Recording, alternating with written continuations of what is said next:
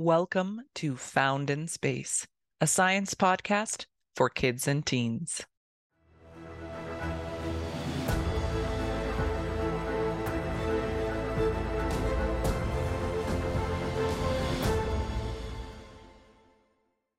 Phoenix asks, Why is everyone so excited about the Webb Space Telescope? What makes it so much better than the Hubble? So, Phoenix, thank you for asking this. This is a really great question, and it's one that actually has come up a lot.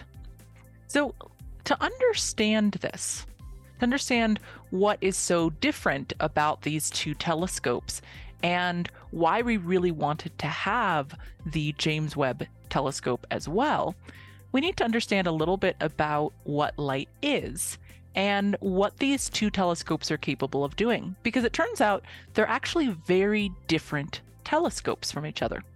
So let's start out with what is light? So, light is how we see, right?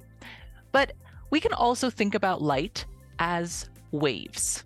Light travels in waves, and the wavelength so the distance between the peaks on a wave. So if you imagine the wave going up and then down, and then a little bit over, it goes up and then down again, up and then down again. How far apart between each time it goes up is the wavelength. And that distance is what determines the color. So the waves could be really spread out or they could be really close together. The more spread out the waves are, the redder they look to us, and the closer together, the bluer they are. Now, it turns out humans can only see a tiny number of colors compared to all the colors that exist. There's way, way more colors than we see. We just see red, orange, yellow, green, blue, and a little sliver of violet. But if the waves are closer together than the blue or the violet waves, then they become a different kind of light that we call ultraviolet, beyond violet, where you could think of this as bluer than blue light. And beyond ultraviolet, we get to X rays. So, yes, X rays, like what you might have gotten at the dentist or the doctor if you ever fell and broke a bone. Beyond that, there's gamma rays. Now, ultraviolet X-ray and gamma rays are what we call ionizing. So all light is a, are all light are forms of radiation, but X-ray, gamma ray, and ultraviolet are ionizing. So those are the ones that could be harmful to us in the wrong amount. So if you get one or two X-rays every now and then for your teeth, it's not a big deal. But if you were exposed to that every single day over and over again, it could end up being a problem. Now, on the other side, because what we see is kind of in the middle, but on the other side, colors that are redder than red, so that the light is more stretched out, are infrared. Infra is below or under, so redder than red. And we actually experience that. You feel that as heat. Even redder than that, we get to microwave.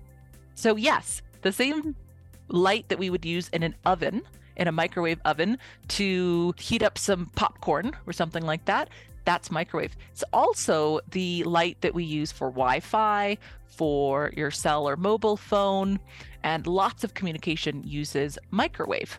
Microwave is actually short for micro radio wave. It's a form of radio wave. And radio, that's our longest wave. So radio waves, they can be they can be as big as a building. And of course, we use radio for communication. Now, the thing about light is that different colors interact with different materials differently, right? If there's a window nearby, look go ahead and look through your window. Do you see how visible light is traveling through your window just fine, whether it's a house window or a building or a car? But the visible light is blocked by the wall. Light, visible light doesn't go through the wall. Now, think about the X ray from earlier. The X ray goes through your skin and muscle, but it's blocked by your bones. That's why we can use it to take images of our bones or the toy that the dog swallowed and they shouldn't have swallowed, right? That sort of thing. So, Earth's atmosphere is also very good at blocking certain kinds of light while it lets other types of light through. So it lets visible light through just fine. It lets most radio wave through, a little bit of ultraviolet. Right? That's what's going to give us sunburns or tans or freckles. And so you want to be careful not to get too much, but you do need to get a little bit to be healthy too. It's one of those balances. But the atmosphere blocks most gamma rays, X rays, most UV, ultraviolet, and most infrared. So this brings us back around to the James Webb Space Station. Excuse me.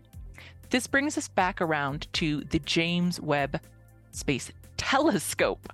That would be awesome if we had a space station that was the James Webb. There are some space stations. Let's talk about those coming up, though. The Webb telescope is actually an infrared telescope. So it sees the colors of infrared. Now, remember, our eyes don't see these colors, but the telescope can.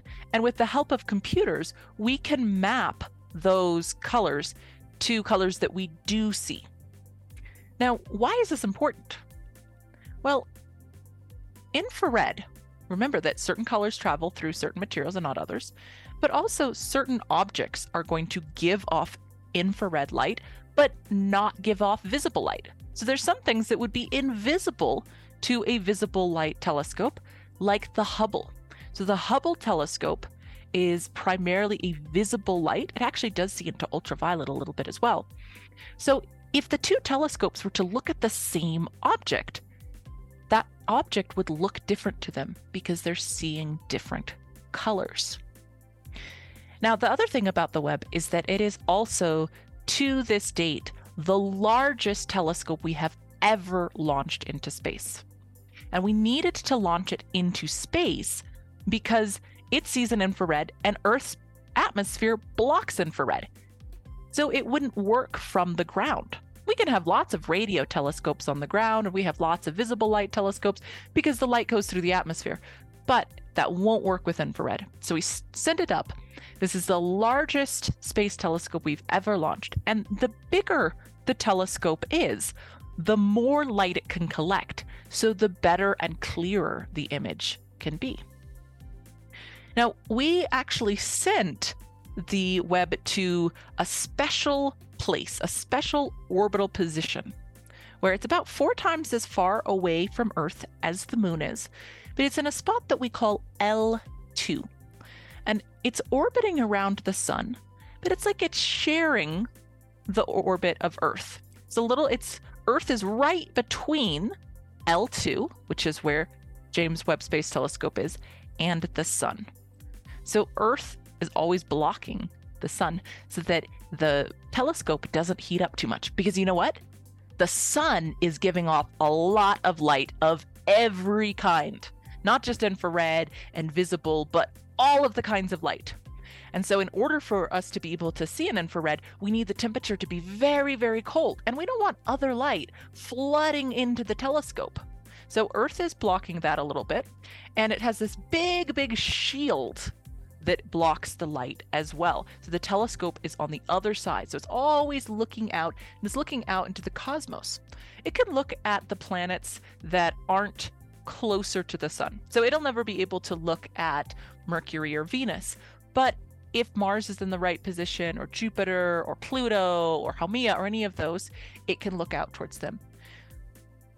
The other special thing it can do is it can look back into time. Because in space, the farther away we look, the further back in time we're looking.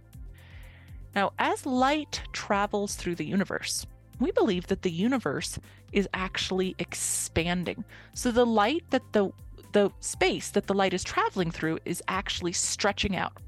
And that makes the light itself stretch, stretching those waves farther and farther, which makes the wavelengths farther and farther apart, which makes them become redder and redder and redder. And so there's some light that has been traveling for so long that we think it's been stretched right out of the visible spectrum. So humans can't see it anymore. It's now infrared. But the Webb telescope can see that.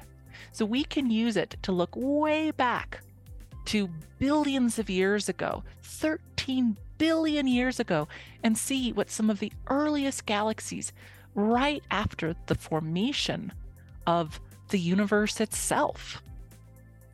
So, this is an incredibly powerful tool. And over the next few years, we're going to be learning a lot more from this telescope. It's not a better telescope than the Hubble, it's a different kind of tool. We can use the Hubble to study amazing things, but we're going to study those things in visible light, whereas Webb is studying them in infrared. So, Phoenix, wonderful question. Thank you for sending that in and giving us the opportunity to talk about light and telescopes.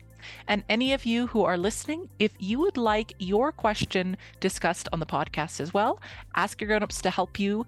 And there is a link in the description where you can send your questions to. So thank you so much, everyone. I hope you have dark skies and stay curious.